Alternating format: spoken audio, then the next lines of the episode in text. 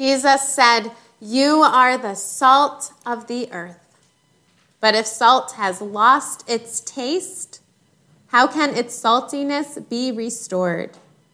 It is no longer good for anything, but is thrown out and trampled underfoot. You are the light of the world. A city built on a hill cannot be hid. No one, after lighting a lamp, puts it under the bushel basket, but on the lampstand. And it gives light to all in the house. In the same way, let your light shine before others, so that they may see your good works and give glory to your Father in heaven. Do not think that I have come to abolish the law or the prophets. I have come not to abolish, but to fulfill. For truly I tell you, until heaven and earth pass away, not one letter, not one stroke of a letter will pass from the law until all is accomplished. Therefore, whoever breaks one of the least of these commandments and teaches others to do the same will be called least in the kingdom of heaven. But whoever does them and teaches them will be called great in the kingdom of heaven. For I tell you, unless your righteousness exceeds that of the scribes and Pharisees, you will never enter the kingdom of heaven."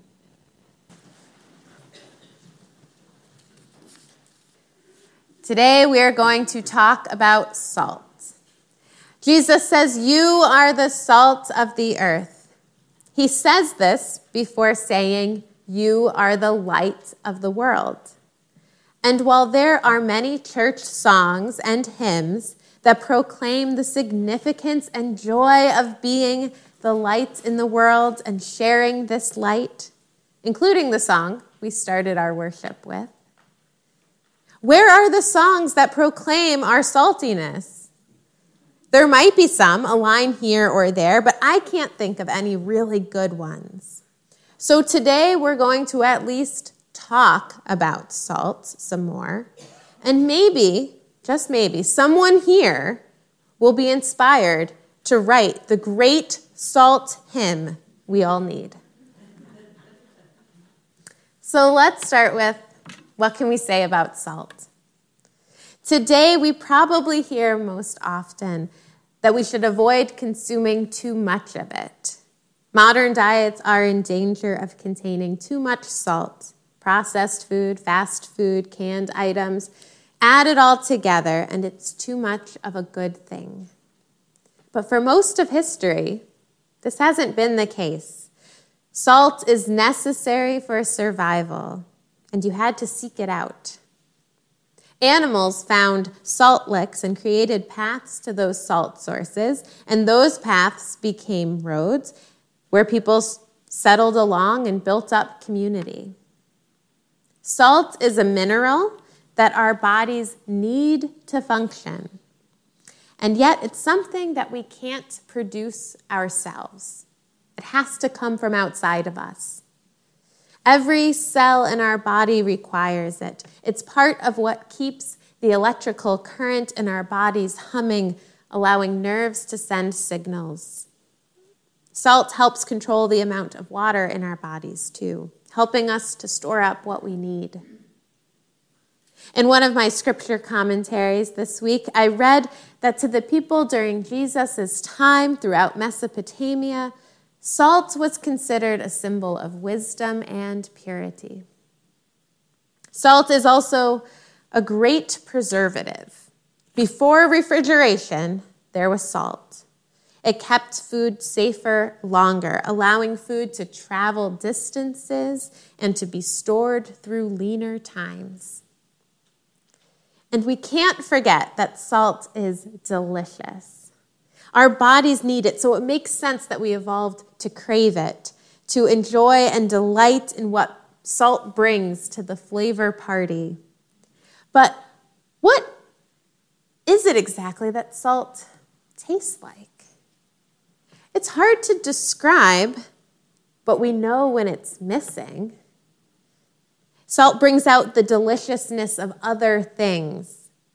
making tomatoes or a steak or even a chocolate chip cookie taste more like itself somehow, each richer in flavor, more vibrant than without salt.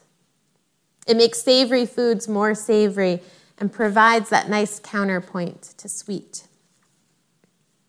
Salt affects the buoyancy of water. The Dead Sea has a very high salinity, making it easy and fun to float in it. So salt can help lift us up. And salt, as every bar that serves peanuts knows, makes us thirsty. It leads us to one of our other basic needs, water.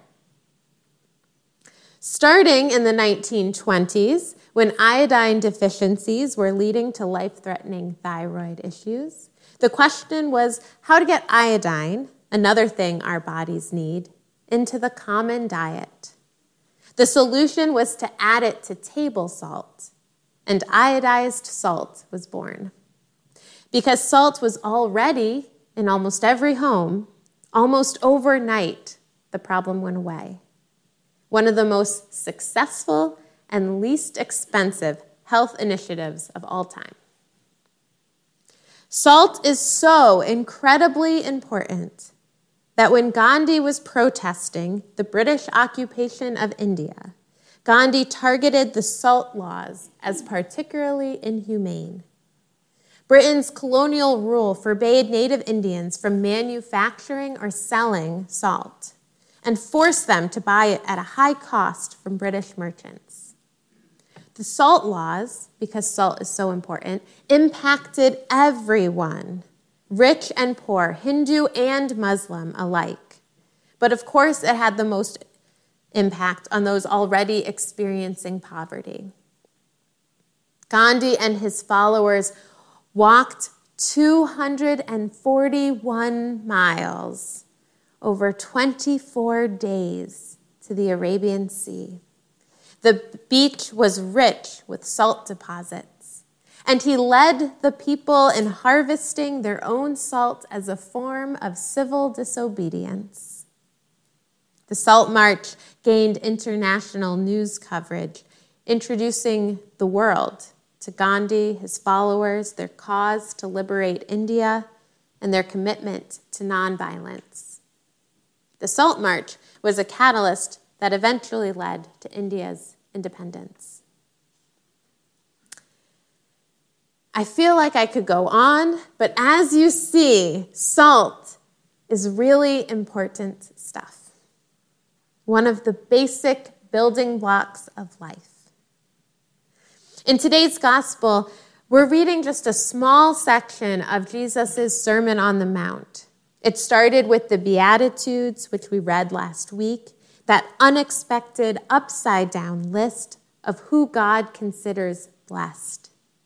And Jesus continues to build a vision of God's heavenly kingdom, a vision that is both beautiful and, frankly, terrifying, a comfort and a challenge, including all that God desires and expects from us. Jesus is preaching to the disciples who he called and the crowd who is now gathered around them. And he says, "You are the salt of the earth." I don't know exactly which aspect of salt that Jesus was thinking of when he spoke these words. Was he saying people need you right now? God needs you. People are required for the electricity of the Holy Spirit to keep humming. That we have some divine wisdom or purity of spirit that comes from following Jesus. Maybe that we can preserve the things that are good, the things that God created, and keep them good for a long time. Maybe he means you are that magic ingredient that brings out the best in others, that you're delightful and enjoyable, that you're called to lift others up. Your saltiness, your words and actions will lead people to thirst for Jesus. You're a source for healing. You will start revolutions and work for justice. I can't say exactly, maybe several of those things. But considering the role of salt, of all that it does, of all that we need it for, it feels like a really big deal. And within that same breath, Jesus, without so much as pausing, continues, but when salt has lost its taste, how can saltiness be restored? It is no longer good for anything, but is thrown out and trampled underfoot.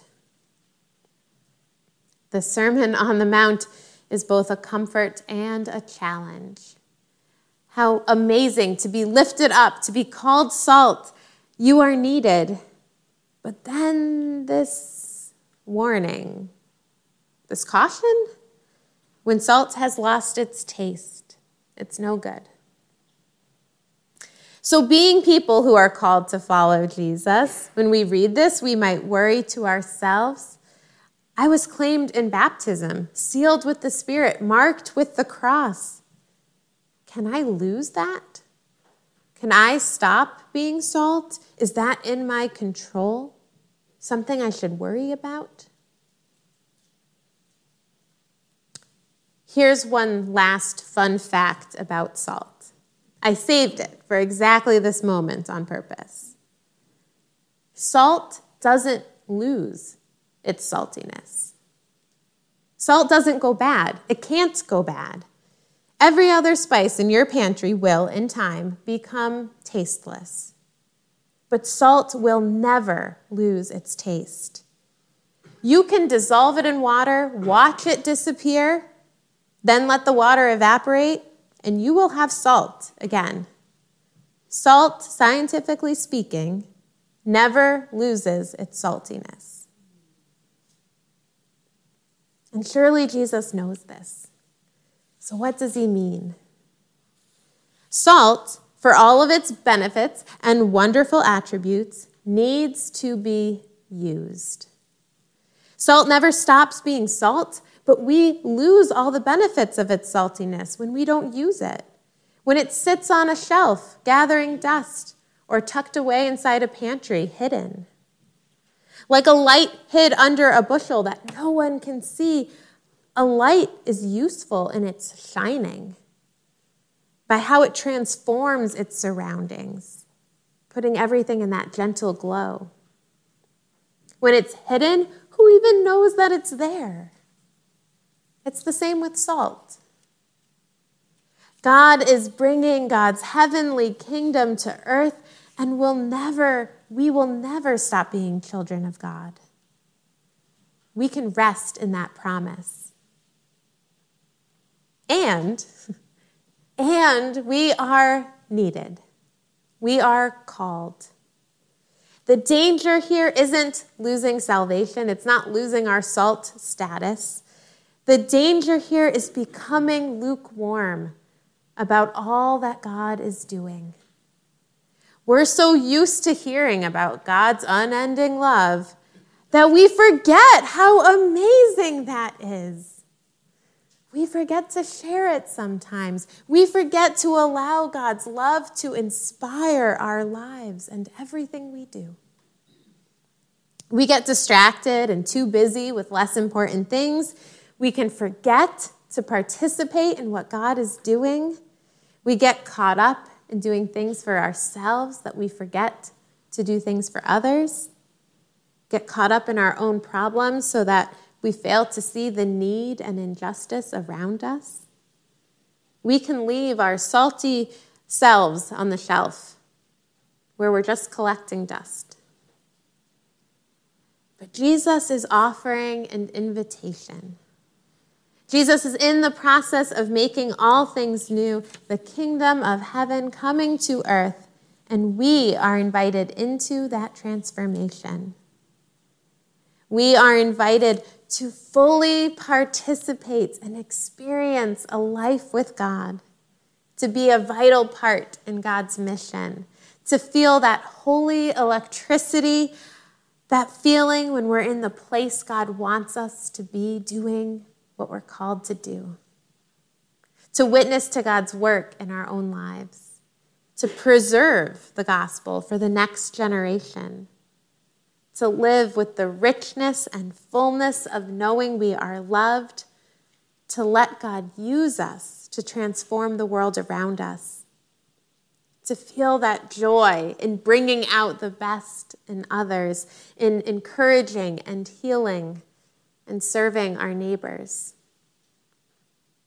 Being salt, being light, it's an invitation to live not only for ourselves, but to live for others, to follow the example of Jesus, living a life where we share the love that God first showed us every day, wherever we go.